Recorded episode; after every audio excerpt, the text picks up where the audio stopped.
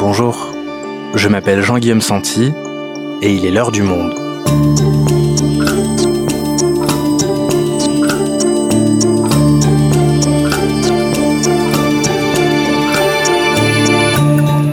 Aujourd'hui, Nicolas Sarkozy face à la justice. Après le renvoi devant le tribunal correctionnel de l'affaire Big Malion, l'ancien président peut-il être condamné? Simon Piel, journaliste au Monde, nous raconte comment un rocambolesque système de fausses factures et de double comptabilité a été mis en place pour sauver le candidat Sarkozy lors de l'élection présidentielle de 2012. Big Malion, un ex-président en danger, un épisode produit par Antoine Boyer, réalisation Amandine Robillard. Villepinte, dimanche 11 mars 2012, 14h. Une foule chauffée à blanc agite des milliers de drapeaux français quand Nicolas Sarkozy apparaît à l'écran. Le président candidat marche seul vers la tribune sur une immense scène blanche arrondie et démarre ce qu'il espère être le discours de la reconquête de sa campagne. Il faut dire que la scénographie est particulièrement soignée pour marquer le coup. La musique spécialement composée pour sa campagne retentit dans la salle, des caméras montées sur grue ne ratent pas un angle de la foule et du spectacle dans des travelling spectaculaires. Avant d'arriver au pupitre, le candidat de l'UMP marque une pause et savoure. Deux mois pour bâtir la plus formidable aventure. Deux mois pour bousculer les certitudes. Deux mois pour tout renverser. Deux mois pour les faire mentir.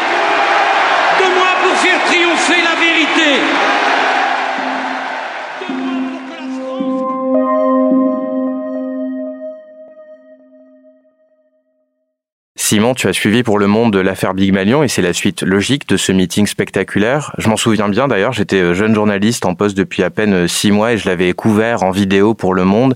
Je me rappelle d'avoir eu le, sentiment d'être à un concert de rockstar américaine en fait, en me promenant dans les travées et en interrogeant les militants.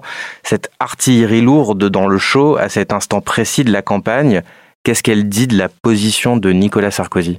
Ce qu'elle dit principalement, c'est que Nicolas Sarkozy est à ce moment-là un candidat euh, qui est à la traîne dans les sondages, euh, notamment par rapport à son principal concurrent, euh, le candidat socialiste François Hollande. Et Nicolas Sarkozy met la pression sur ses équipes pour mettre tous les moyens possibles et qui existent pour organiser des meetings tous plus impressionnants les uns que les autres. À ce titre, le meeting de Villepinte est l'exemple archétypale de la campagne de Nicolas Sarkozy et de la débauche de moyens qui est en cours pour faire gagner Nicolas Sarkozy à l'élection présidentielle. C'est un choix à l'américaine. C'est un choix à l'américaine, il s'inspire de la campagne de Barack Obama. À Villepinte, il y a une avant-scène qui est construite pour donner le sentiment que Nicolas Sarkozy est au milieu de la foule. Tout ça, c'est des choses qui sont travaillées en amont et qui coûtent très cher. Il a coûté combien ce meeting? Alors, ce meeting, il aurait coûté, selon les enquêteurs, près de 6 millions d'euros. Dès le lendemain, d'ailleurs, de la publication de ces images, il y a une polémique politique qui prend forme, et le Front National notamment, mais d'autres partis comme le Parti Socialiste, déclarent que cette débauche de moyens leur apparaît indécente.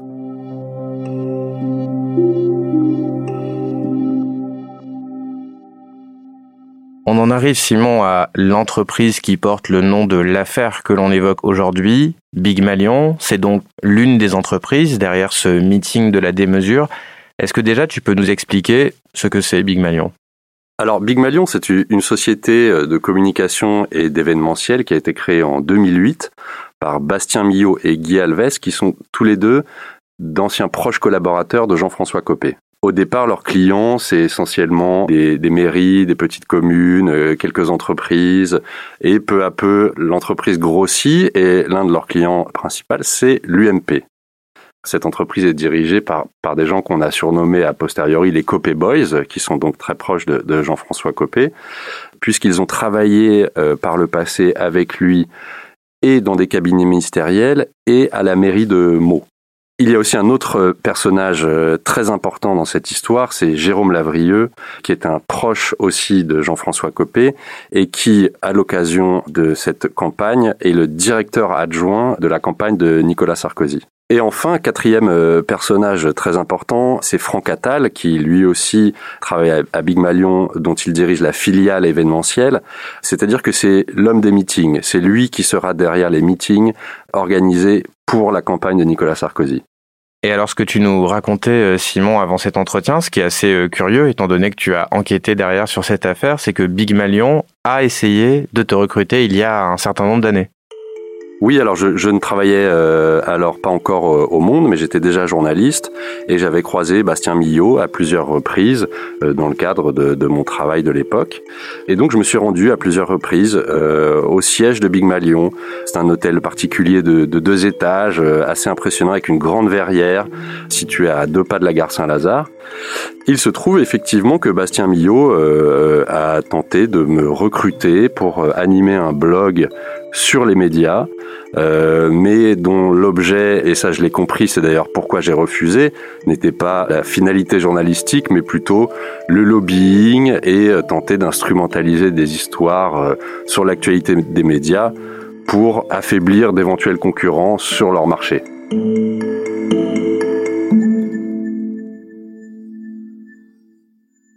Ok, donc on a vu l'entreprise, ses personnages, on a vu le coût du meeting qu'ils ont organisé. Avant de continuer, est-ce que tu peux nous rappeler quelles sont les, les, règles de la présidentielle française et pourquoi on ne peut pas, en France, dépenser exactement comme on le souhaite quand on mène une campagne électorale? Alors les règles sont, sont assez claires. Pour le premier tour d'une élection présidentielle, un candidat ne peut pas dépenser plus de 16,8 millions d'euros. Pour le second tour, le candidat qui aurait été qualifié ne peut pas dépenser plus de 22,5 millions d'euros. Donc ça, ce sont des règles qui sont qui encadrent le financement de la vie politique et qui existent pour respecter une certaine forme d'équité entre les candidats. Et si jamais un des candidats dépasse ce plafond-là, qu'est-ce qui se passe?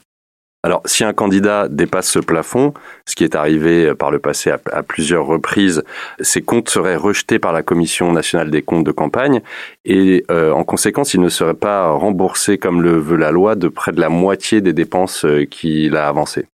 Et donc le début de l'affaire Big Malion, c'est des dépenses qui dépassent ce plafond légal. Le point d'orgue de tout ça étant ce, ce fameux meeting de Villepinte. Est-ce que la campagne de Nicolas Sarkozy et l'UMP en ont conscience à l'époque que les finances sont en train de déraper? Alors c'est un point clé de cette affaire. Qui savait quoi?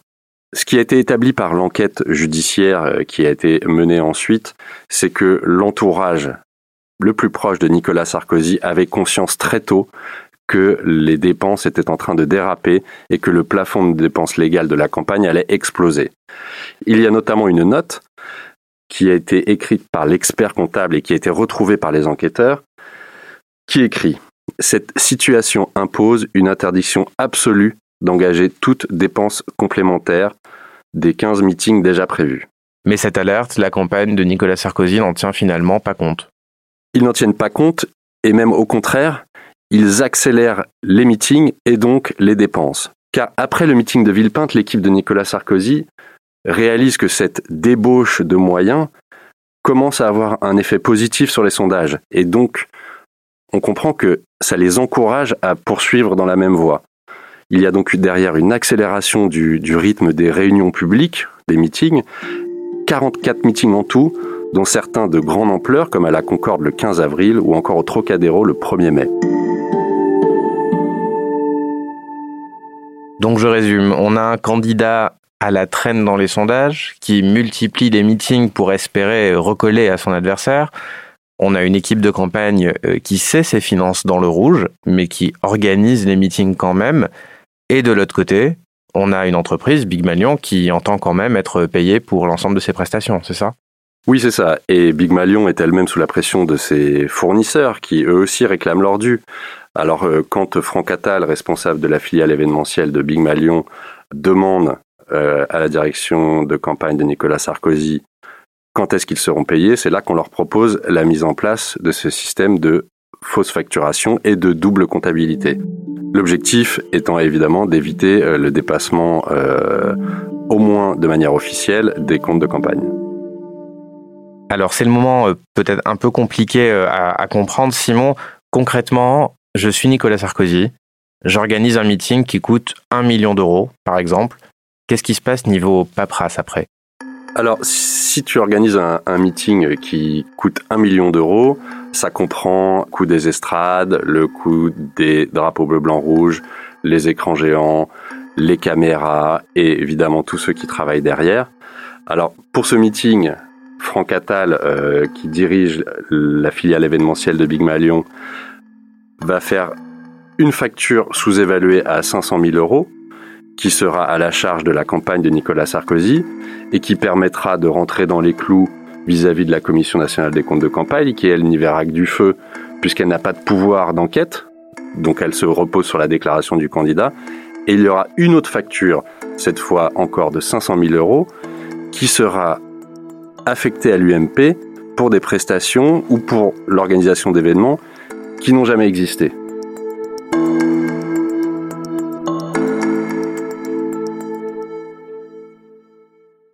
officiellement pour mon meeting à 1 million d'euros, Big Malion me facture uniquement 500 000 euros et va faire payer donc les 500 000 restants à mon parti sur des prestations qui n'ont pas existé et Big Malion accepte ces conditions?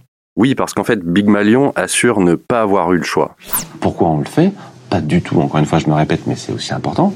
Pas du tout par amitié, pas du tout parce que j'aurais bossé pour Copé pendant 10 ans et que du coup, euh, on s'arrange entre amis. Il n'y a rien de tout ça. Il n'y a rien de tout ça. On le fait parce que moi, j'ai une société qui a 50 collaborateurs euh, et qui n'a rien fait de mal. Vous n'avez pas eu le choix. Et, lequel j'aurais eu? Aucun choix. Si, le choix de couler ma boîte. Mais qu'on me dise pourquoi j'aurais dû prendre ce choix. On vient d'entendre euh, Guy Elves, c'était au micro d'envoyé spécial. Il expliquait donc ce que tu nous disais, qu'il est obligé d'accepter cet arrangement pour ne pas couler cette entreprise. Ce système de double facture, donc Simon, il est accepté par euh, toutes les parties. Il permet à Nicolas Sarkozy de continuer à dépenser sans compter. Pourtant, malgré la débauche de moyens, on voit au soir du second tour que ça ne fonctionne pas.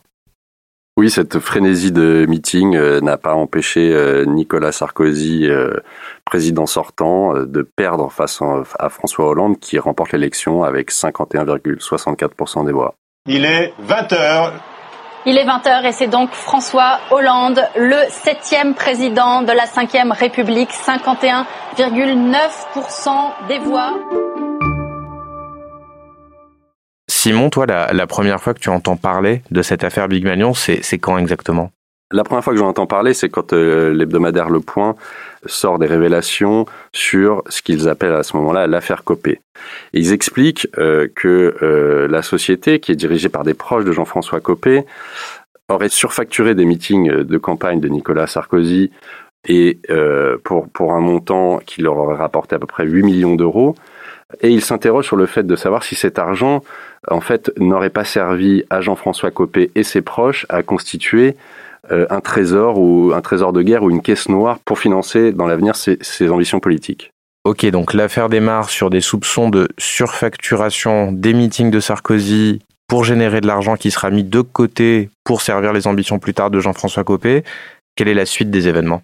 Alors la suite des événements, c'est essentiellement euh, les révélations journalistiques.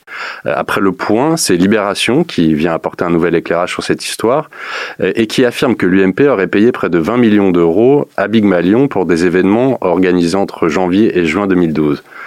Et l'existence de certains de ces événements facturés à l'UMP par Big Malion est alors mise en doute par le quotidien Libération. On ignore à ce moment-là que ces prestations font en fait partie d'un système de fausse facturation qui a permis de payer les meetings de Nicolas Sarkozy sans les déclarer à la Commission nationale des comptes de campagne. Des factures exorbitantes, près de 20 millions d'euros versés par l'UMP à une filiale de Pygmalion pendant la campagne présidentielle de 2012. Ok, donc petit à petit, on se rapproche du but. Libération révèle donc l'existence des, des fausses factures dont on parlait un petit peu plus tôt.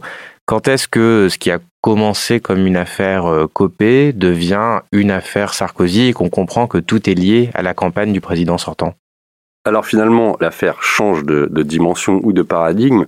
Au moment où Big Malion, les dirigeants de Big Malion et leurs avocats décident de prendre la parole pour dire que les accusations qui sont portées dans la presse sont fausses et que finalement derrière ces chiffres ces sommes, ces factures, il n'y avait qu'un seul objectif, c'était le financement des meetings de Nicolas Sarkozy, le maquillage des comptes et la volonté de tromper la commission des comptes de campagne pour faire croire que le plafond légal de dépenses n'a jamais été dépassé. Donc le 26 mai 2014, l'avocat de Big Malion, Patrick Maisonneuve, tient une conférence de presse. C'est là où il explique le système et c'est là qu'il fait tout sauter et que les accusations et les regards se portent désormais sur Nicolas Sarkozy. La société Big Malion a été amenée à établir des factures qui ont été imputées à l'UMP alors qu'elles auraient dû l'être à l'association de financement de la campagne du candidat euh, M. Sarkozy en 2012. Il s'agit donc bien de fausses factures. Les conventions qui ont été évoquées, qui sont visées dans ces factures, en tous les cas, euh, Big Malion n'est jamais intervenu euh, dans le cadre de ces conventions. Big Malion est intervenu dans le cadre de meetings. Il a, donc facturé ces meetings, mais avec un habillage qui a été fait à la demande de, euh, de l'UMP. Et alors, on se souvient de cette scène très marquante sur BFM TV. Bonsoir Jérôme Lavrieux. Bonsoir. Merci beaucoup d'être sur ce plateau. Jérôme Lavrieux, qui avait été directeur adjoint de la campagne de Nicolas Sarkozy en 2012, admet tout, il craque en direct. Simon, qu'est-ce qu'il vient euh, admettre à ce moment-là sur le plateau de BFM alors Jérôme Lavrieux, c'est un copéiste, hein, c'est un proche de Bastien Millot, c'est il connaît bien Guy Alves, et comme les autres, lui euh, est, ulcéré de voir que ce sont eux les accusés, alors même qu'ils n'ont fait que mettre en place un système qui a bénéficié au camp Sarkozy. Donc euh, on le retrouve effectivement sur BFM en pleine contrition, les larmes aux yeux, où il reconnaît pour la première fois un dérapage, il reconnaît qu'un système de fausse facturation a été mis en place, et il ajoute que ses patrons de l'époque, euh, Nicolas Sarkozy et Jean-François Copé, n'étaient pas au courant, et que par ailleurs il n'y a eu aucun enrichissement personnel dans cette histoire.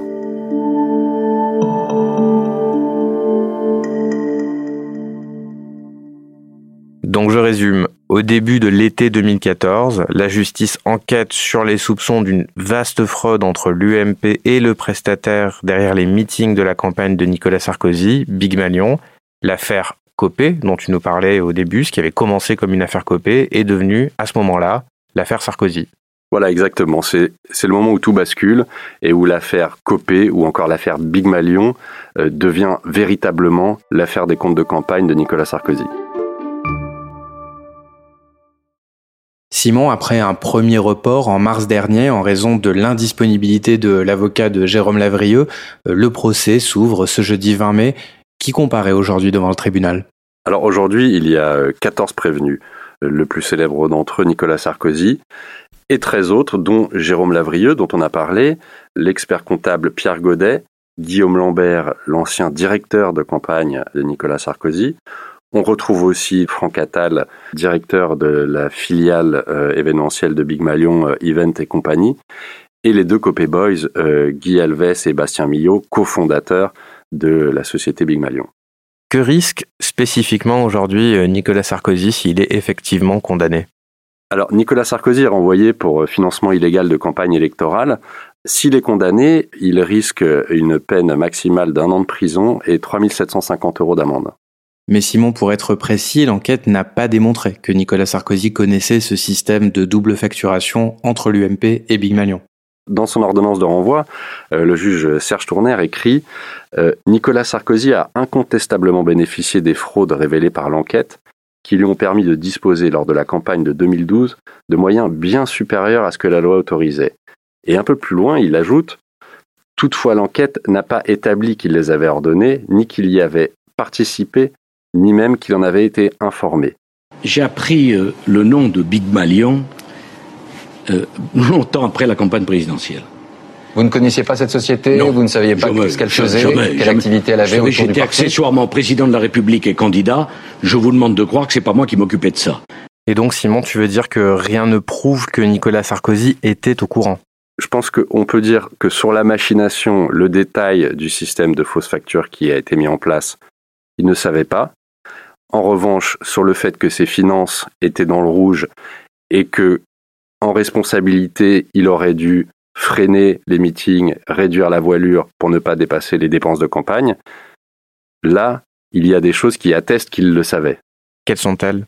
Alors, il y a notamment une note du 7 mars 2012 émise par l'expert comptable euh, qui informe M. Lambert, directeur de campagne de Nicolas Sarkozy, de ne pas dépenser un centime de plus, puisque lui, qui a le nez dans les comptes, voit que tout est en train de déraper. Ça, c'est la première chose qui permet de penser qu'au plus près de Nicolas Sarkozy, on savait. Il y a une seconde note qui date du 26 avril 2012, nous sommes entre les deux tours de l'élection présidentielle, et là, elle pèse lourd sur les charges euh, qui reposent sur Nicolas Sarkozy, qui pèsent euh, sur Nicolas Sarkozy. C'est une note de l'expert comptable qui lui est adressée directement. Et dans cette note, il lui explique que le plafond légal des dépenses a été dépassé. Il y a un troisième élément qui, encore une fois, vient alourdir un peu les charges contre Nicolas Sarkozy. C'est un SMS du 28 avril envoyé par Jérôme Lavrieux au directeur de campagne de Nicolas Sarkozy. Ce SMS est assez clair. Il dit Nous n'avons plus d'argent. JFC, comprendre Jean-François Copé, en a parlé au PR, comprendre président de la République.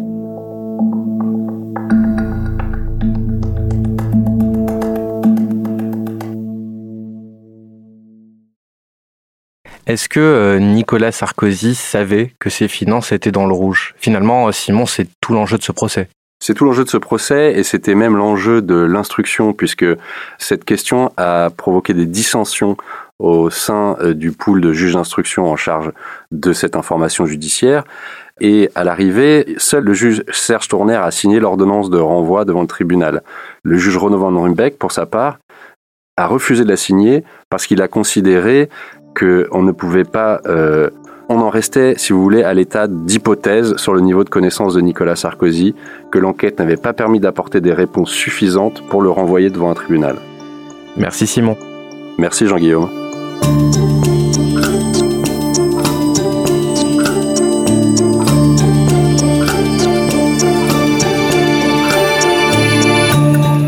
Si vous souhaitez en savoir plus sur le sujet, vous pouvez aller retrouver tous les articles de Simon Piel et des journalistes du Monde dans la rubrique Affaires Big Malion sur notre site.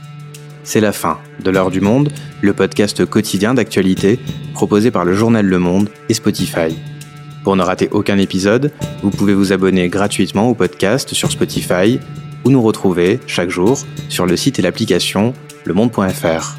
Si vous avez des remarques, suggestions, critiques, n'hésitez pas à nous envoyer un email à l'heure du monde, @lemonde.fr. L'heure du monde est publiée tous les matins du lundi au vendredi. On se retrouve donc très vite. À bientôt.